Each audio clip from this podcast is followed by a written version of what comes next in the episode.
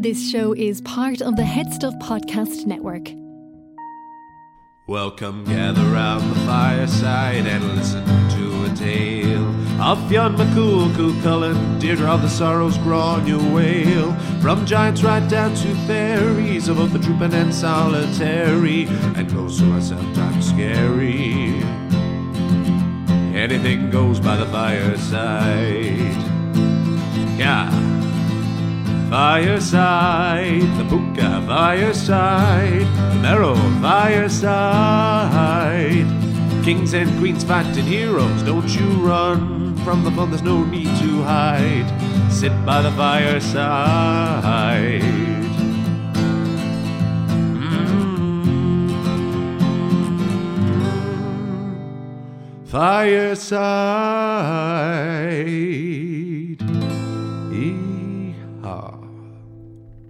Hello and welcome to Fireside, the Irish storytelling podcast. Each episode of Fireside, we take a story from folklore or mythology, we retell it, have a chat about the tale itself and about the craft, the culture, and the history of storytelling.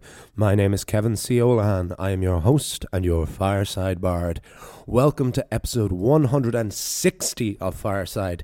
Today on the Irish Storytelling Podcast, we continue our look at Grania Mhaol, Grace O'Malley, Ireland's pirate queen. This episode is called Well More Than Mrs. Mate, which is an incredible quote, as you will soon learn.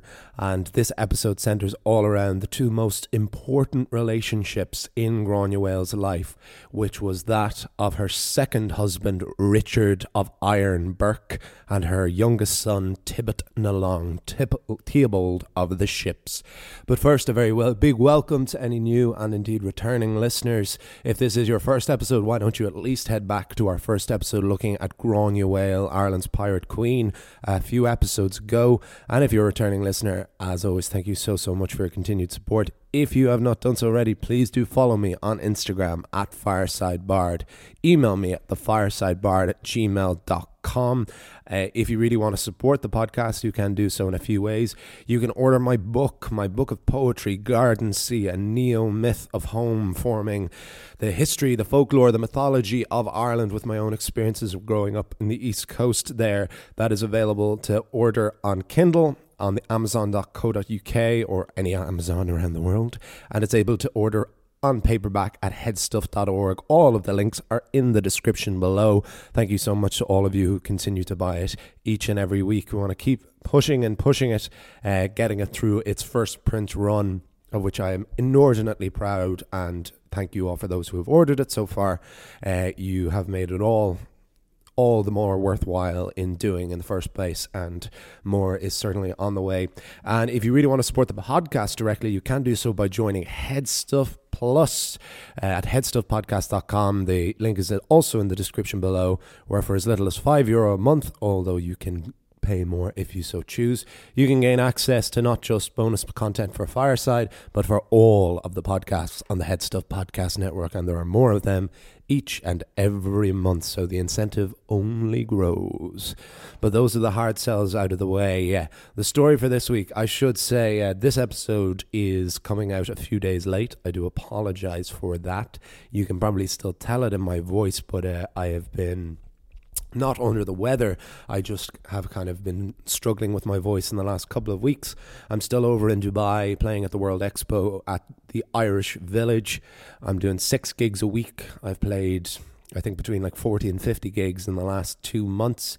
Uh, it's not a complaint. I'm very, very grateful to be gigging that much, especially over with uh, the amount of work lost over the past couple of years. Uh, but naturally enough, it has taken its toll, and I've been trying to just take it handy wherever I possibly can, um, and not not record the podcast as a result of that. But just this week particularly, it was quite bad. So I said I'd wait a couple of days and just record two in a go. So next week's episode will still come out within like two days of this. So we'll get back on our schedule and then hopefully ahead of ourselves once more because I have a little bit more of a trajectory insight. But all good otherwise. Uh, very very tired, feeling. Um, burnt out in a in a good way though it's definitely a good it's good that this feeling this feeling is unfamiliar of course with with the events we're all used to an incredible exhaustion and burnout in a different way from the last couple of years. So it's very nice to feel burnt out from work once more. Um, so it's just about getting reused to this new habit and hopefully to keep the fires burning and it'll only grow and grow from here. It's really nice for the calendar to look more and more booked up. Uh, once again, I'll be heading to back to Australia. Those I would love to. One day I will just listen back to all of the episodes of Fireside to trace the journeys, the various journeys I've been on over the past three years, particularly this year where there was colossal highs and colossal lows. And thank you so much to all of you who have continued throughout that. I'd like to never make it too much about myself, make it more about the stories. But still, I always like to. I often wonder should I, like, phase out these introductions and the, the post chats at all. Like, I never know if people enjoy my just stupid, insipid ramblings. But they also is where I have a chance to come through and not something that's pre written. So that's why I like to always just have a little bit of an informal chat still before the episodes kick off. But with that out of the way, the episode for this week. So this is part three of our look at Granuaile and these these just get deeper and deeper and I, I grow more and more satisfied with when as people might remember at the first first episode I did on Granuaile a few weeks ago I didn't know how many episodes I was going to do on her. I thought it could be like between three and five but every one I do it just seems to grow and it seems there's more and more insight which is really really good because I wanted I wanted to do as much as I could on her um, without ever I was never going to break it up. I always like these episodes to be, stand on their own so that if you listen to them out of order or if you just listen to one, you'll be able to get a full context and a full story. That's naturally trickier to do when you're dealing with a historical figure, as Grace O'Malley is. And I'm adapting. I'm adapting from mainly a biography of Granuaile called uh, Grace O'Malley, Ireland's Pirate Queen by Anne Chambers, great historian. And I naturally did, I'm not doing just her biography in my own words. I'm definitely trying to tell individual stories and gain individual fireside episodes from the vast life of Granuaile. As I frequently say, my disclaimer always is I'm not a historian. If anything, I am a storyteller. And I feel both liberated and occasionally bound in in not a bad way by dealing with a historical figure. Because it's a historical figure, you can't just make up things naturally and can't tell completely your own version, like I have the freedom to do with a lot of the folklore. Uh, because that's the point of it is that it grows and grows and is reshaped and retold with each new version and that these that's how these stories are kept alive by people putting their own mark on it so that they don't belong to any one person but with Granuaile naturally you don't want to steer people in a wrong way by just saying something that there is no account for. That said, because Grace O'Malley lived so long ago and because Gaelic law tried to totally erase her from history, essentially, so that the vast majority of what we've had, and this has been a main theme throughout the stories about Grace O'Malley so far, is that if we didn't have the folk tales and the legends of Granuaile, we wouldn't still have her in our memory, and her legend wouldn't have survived long enough to the modern age where there was still this huge interest to try and sort the fact from the fiction. So I'm allowed to blend these two together and not steer people astray, but not also feel totally bogged down. Uh, to make it clear what is the fact and the fiction, only for the say- sense of the flow. And so, with that in mind, uh, I'm particularly fond of this quote of this title, which will be explained in the body of the story. But this is Granuaile, well more than Mrs. Mate on Fireside. Granuaile, well more than Mrs. Mate. The average life expectancy of a woman in Ireland in the 16th century was 40. Before she was that age, Grace O'Malley had risen far and away above her station of what was expected or even permitted of a woman in Gaelic law to inherit her father's lands, survive and thrive following her first husband's death, and cemented her legend as Granuaile, Ireland's pirate queen. but both military and political power still lay before her. Before her 40th birthday, Granuaile renounced her widowhood and took a second husband. But this time the marriage would be entirely on her own terms. The chosen bachelor was Richard Burke, known as Richard on Iron, or Richard in Irons. He was the head of the powerful Norman Burke family of Connacht, and his father had served as the MacWilliam of Mayo the MacWilliam being the most powerful political position in the west of Ireland. Richard's nickname of Irons came from two legends of the ironworks of his lands and supposedly of an old suit of armour he wore in battle, which was extremely unusual in Gaelic Ireland and a sure sign of his Norman heritage.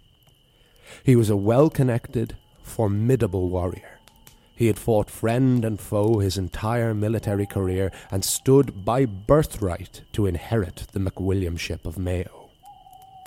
In short, Richard on Iron Burke was the perfect match for Grace O'Malley. But the marriage would still be on the terms of Granuaile. They elected for that most glorious custom of Brehon law Gaelic Ireland which was a trial marriage of one year. At the end of the first year, if either party was unsatisfied, they could walk away from the marriage, dowry, and honour intact. These were extremely common in Ireland until the end of Gaelic rule at the end of the century, and it was considered that there was no area in which Ireland differed more to the rest of Catholic Europe than in marriage. Richard Burke's most valuable asset to Granuaile was Carrickahowley, or Rockfleet Castle, still standing in Newport, County Mayo. The 18 metre, four storey high tower house looked out onto Grace O'Malley's beloved Clew Bay. Grace kept her chambers on the top floor, with the rope from her favourite galley permanently tied to the post of her bed, so that she may escape to her true home of the sea at any point.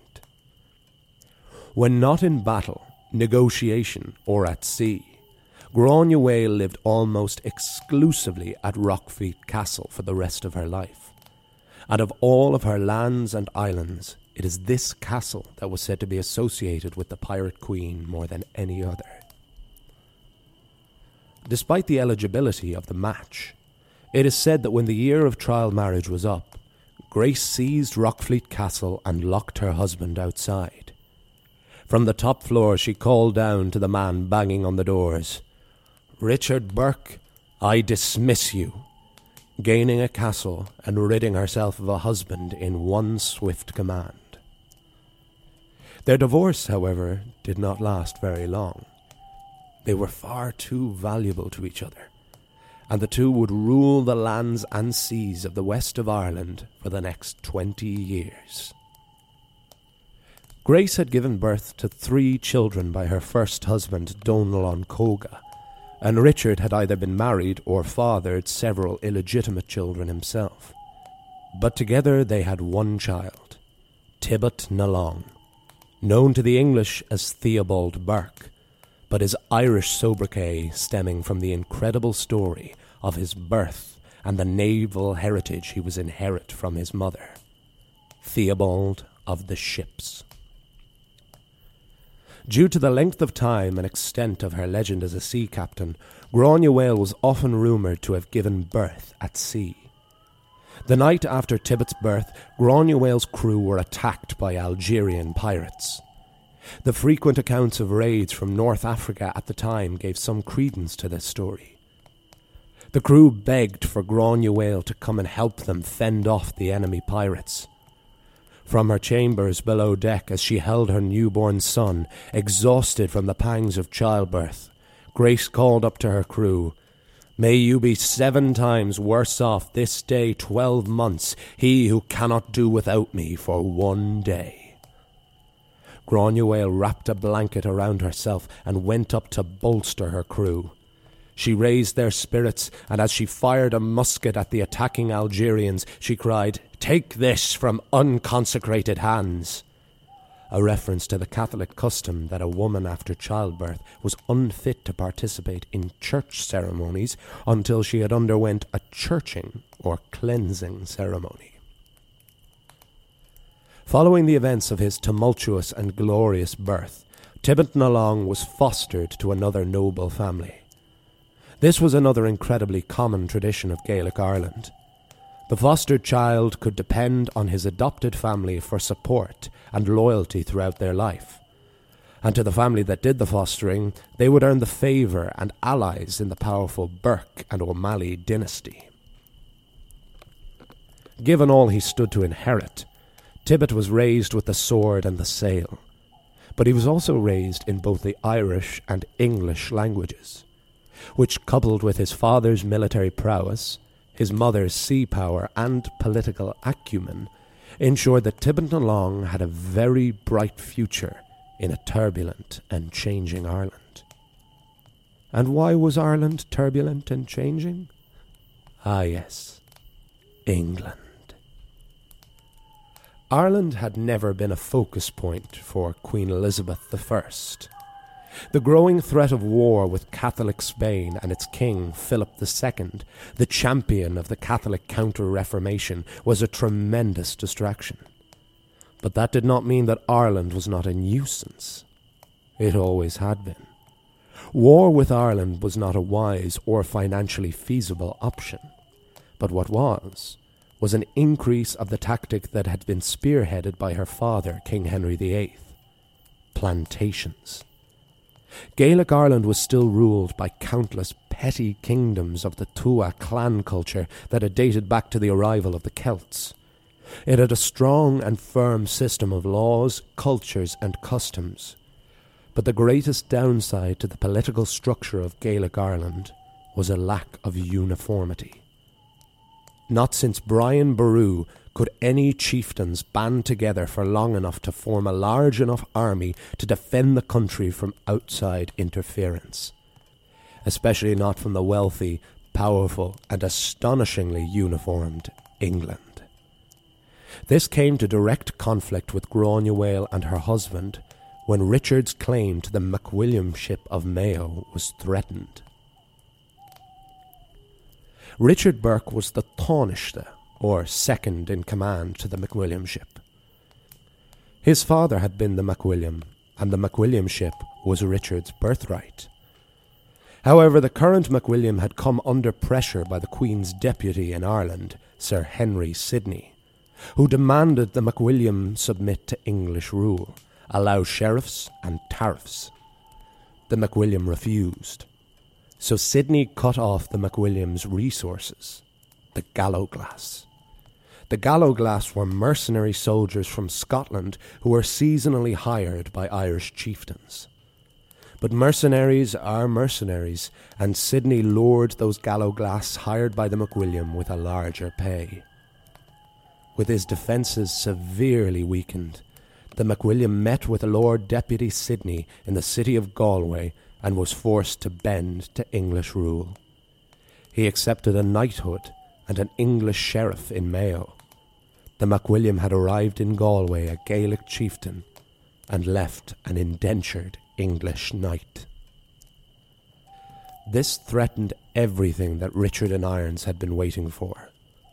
Under Gaelic law, the MacWilliamship would pass to the Taoiseach, Richard himself but under English rule, the post would pass to the current MacWilliam's son. But the one who realised this, and more importantly, the one who knew how to stop this, was Granuaile. Grace O'Malley's first husband, Donal of the Battles, had also served as Taoiseach, and had been usurped under English law. Granuaile would not deny a second husband his birthright, the next time Lord Deputy Sidney arrived in Galway to quell a minor rebellion, the one who met him was Grace O'Malley and her armada. Granuaile offered assistance to the Lord Deputy of England. Sidney was impressed, and seeing her sea power and her skill in political conversation, not to mention the fact that her forces nearly outnumbered his own, he chose to accept the aid of Granuaile. Sidney was keen to see the defensive walls of Galway from the ocean side. So Granuaile took him out in one of her galleys. And, business being business, Grace demanded payment for the service. The receipt of this exchange was meticulously recorded by Sidney and survives today. But Sidney was accompanied by his son, the poet and soldier Sir Philip Sidney, who found in Granuaile the most fascinating leader he had ever encountered. It was remarked as astonishing that a Gaelic Irish chieftain and an English nobleman could have so much to talk about. Conversation included how another naval commander, Christopher Columbus, had made a pit stop on the west of Ireland on his way to colonize the New World. With his poetic way with words, it is Sir Philip Sidney's account of this meeting with Granuaile that tells us how it is her charisma, self rule, and political acumen that made her the dominant force in her marriage to Richard Burke. There came to me also a most famous feminine sea captain called Granny Amalia, and offered her services unto me wheresoever I would command her, with three galleys and two hundred fighting men either in Ireland or Scotland. She brought with her her husband, for she was as well by sea as by land well more than Mrs. Mate with him. He was of the Nether Burks, and now, as I hear, MacWilliam Uter, and called by nickname Richard in Iron. This was a notorious woman in all the coasts of Ireland.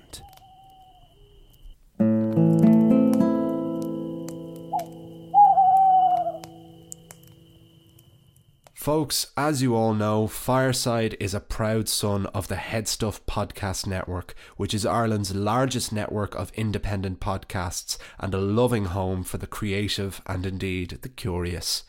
There are so many other podcasts I could recommend to you on the network, some of which inspired me to approach Headstuff myself. Here's a taste of one you might enjoy. I'm Connor Reid with words to that effect. How do the Victorians invent time? Where do all those pirate cliches come from? Should we all read romance novels? His mouth glided up her neck with feather-like. Why are kids so obsessed with dinosaurs? What makes the perfect detective we'll story? have to go and solve this crime ourselves. What happens to culture and society in a post apocalyptic world where everything has her Words to that effect tells stories of the fiction that shapes popular culture. Listen now wherever you get your podcasts and at WTTEpodcast.com.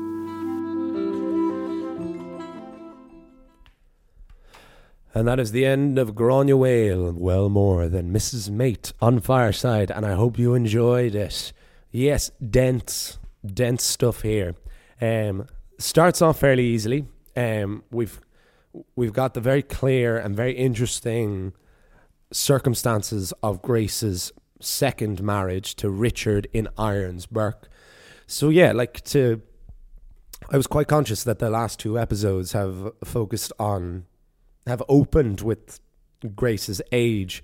Uh, and I don't want to just like focus too much on that, but she did just have this remarkably long career, and especially given how much she did when she was very, very young and how much she did when she was older, I just felt like it's it's quite well marked out in the Anne Chambers biography, and just from a storytelling point of view, it just seemed to create a clearer image in my head that just impressed me more so, uh, especially with this with this second marriage. So she'd already been widowed about ten years, maybe, and during that time she had essentially ruled the, the coastlines of Western Ireland and had risen her legend in piracy and had taken on several lovers and everything.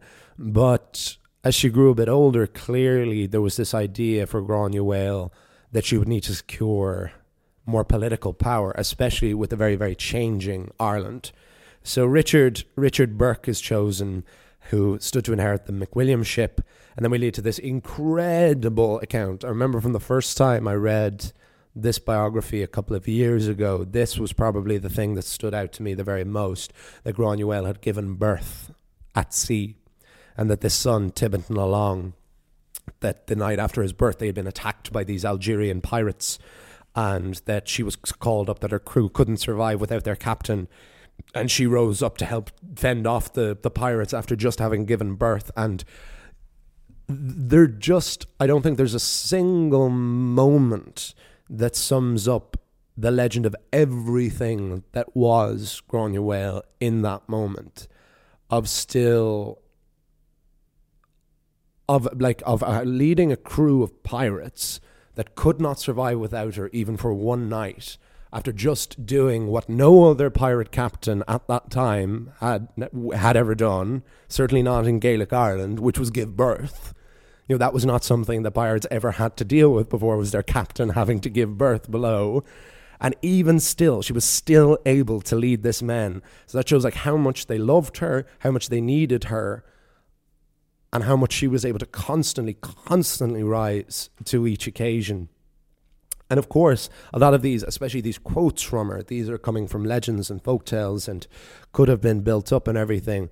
But when there is, like I said a couple of weeks ago, an almost Sherlockian pro- process of deduction, like it, there are plenty of accounts that there was a lot of North African raids off the, the west coast of Ireland, as I'm sure went the other way as well. Um, all these little details and the fact that it was Tibbot na Long, Theobald of the ships. That's that's our that's our inclination that Theobald was born at sea.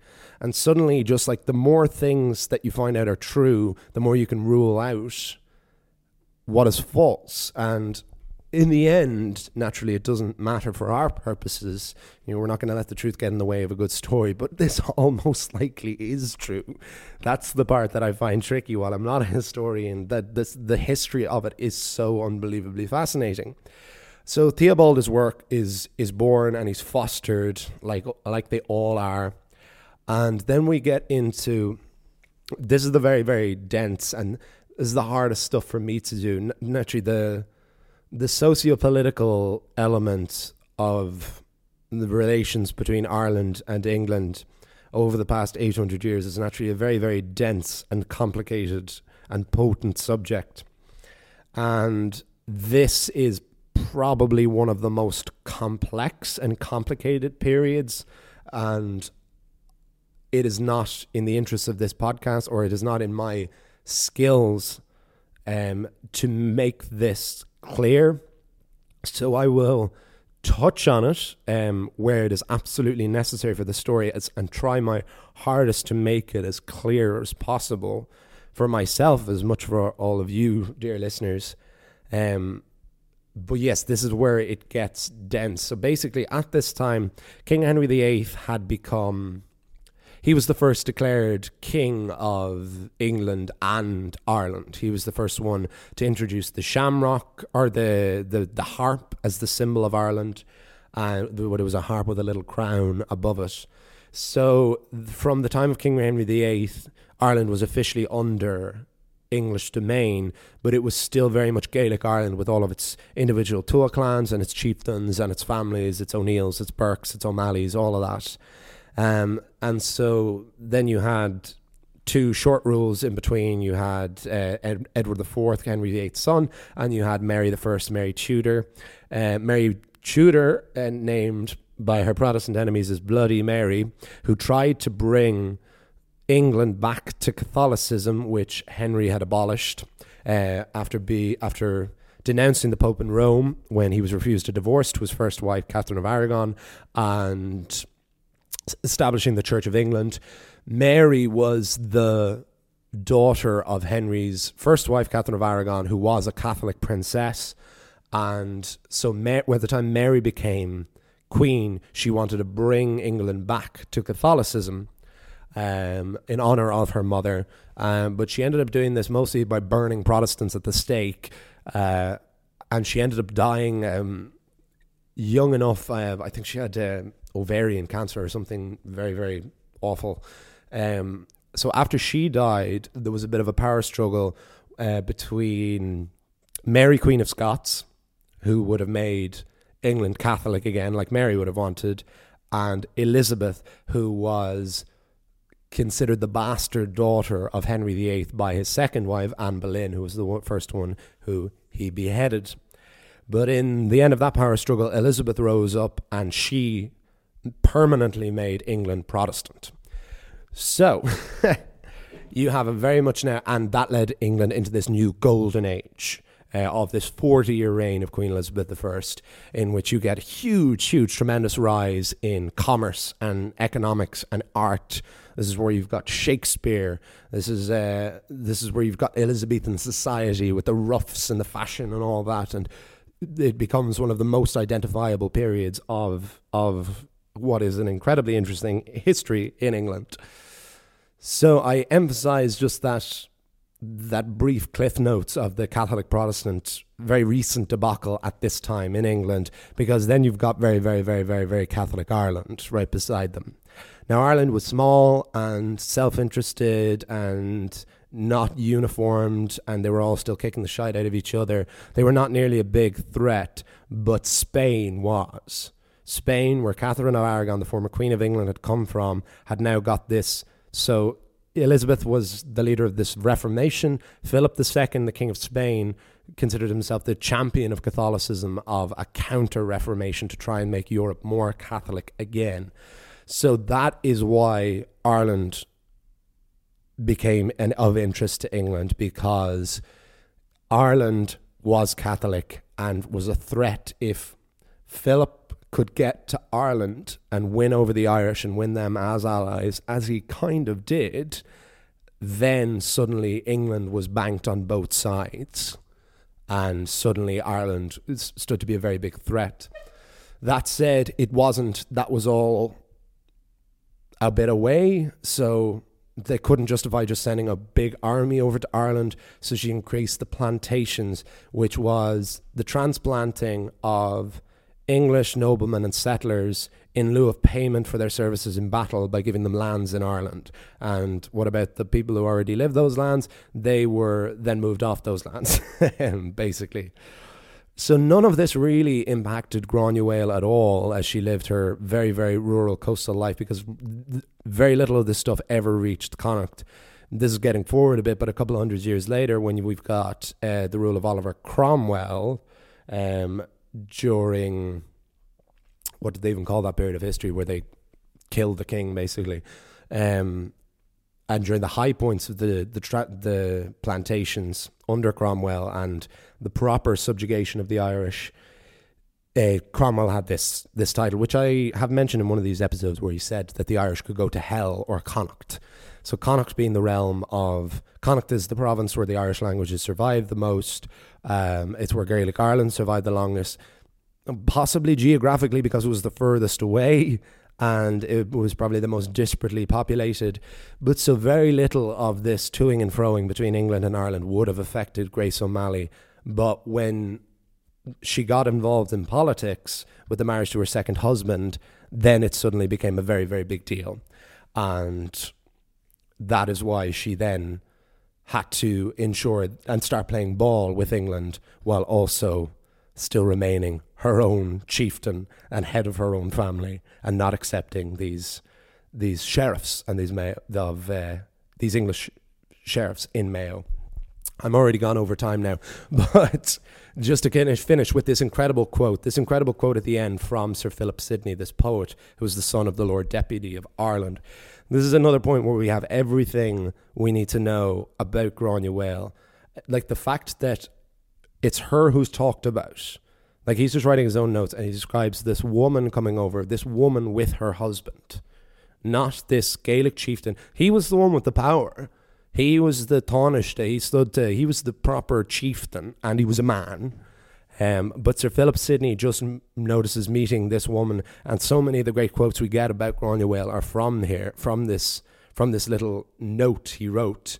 Um, from the most famous feminine sea captain uh, she was as well by land as by sea, well more than Mrs. Mate with him, and this was a notorious woman in all the coasts of Ireland. This exists. This is an account from an official statesman of England about this this random pirate warrior on the west coast of Ireland. And this was the son of the Lord Deputy of one of the most, if not the most powerful man in Ireland from England's point of view. And this was how impressed he was with Granuaile. And this so eloquently details both how she would have come across to other people and certainly where she stood in her marriage to Richard Burke. And with that, that wasn't too bad. I don't think that was too rambly. I hope that I hope that made some clarify some things for people who may not know as much about this eh, for the details that I couldn't get in the script. Um, but yeah, as we go forward and Granuaile becomes further embroiled with the tu- with the Tudors, with Elizabeth I, I will attempt to streamline this as much as possible. And if anyone has any questions, I'll of course be very, very happy to answer because this isn't a period of history I would be a total expert about, but over the years I've learned more and more about it and it's interesting because I probably know more about the English side of it than the Irish side of it because having studied Shakespeare in college, I did a huge amount of study in Elizabethan society. Um, so I'm well familiar with what was going on in England at this time. And then through the podcast and just through my general interest in Irish history over the years, I've pieced together the little pieces of Gaelic Ireland. So if anyone does have any questions or wants me to go into anything further, do let me know. Uh, and with that, I will wrap things up before my voice goes anymore. Let's give me, it's not bad, it's a nice little husk we've got there. But I hope you enjoyed this week's episode. Um, apologies again that was late. Please do follow me over on Instagram at Fireside Bard. Buy my book, Gardensea, at uh, headstuff.org or on Kindle at amazon.co.uk. Uh, links are in the description below. Subscribe to Headstuff Plus at headstuffpodcast.com. Uh, next week, we have an incredible folk tale, another folk tale of the sea, or rather of the streams. We have the tale of the joint eater. This was an absolute find, this story. Uh, reminded me of some of the very, very first episodes that we did of this podcast. I look forward to sharing it with you all. I'll see you all. You'll hear me on next time. Remember, wherever you are and wherever you go, you can always join me by the fireside. This show is part of the Headstuff Podcast Network, a hub for the creative and the curious. Shows are produced in association with Headstuff and the Podcast Studios Dublin. Find out more or become a member at headstuffpodcasts.com.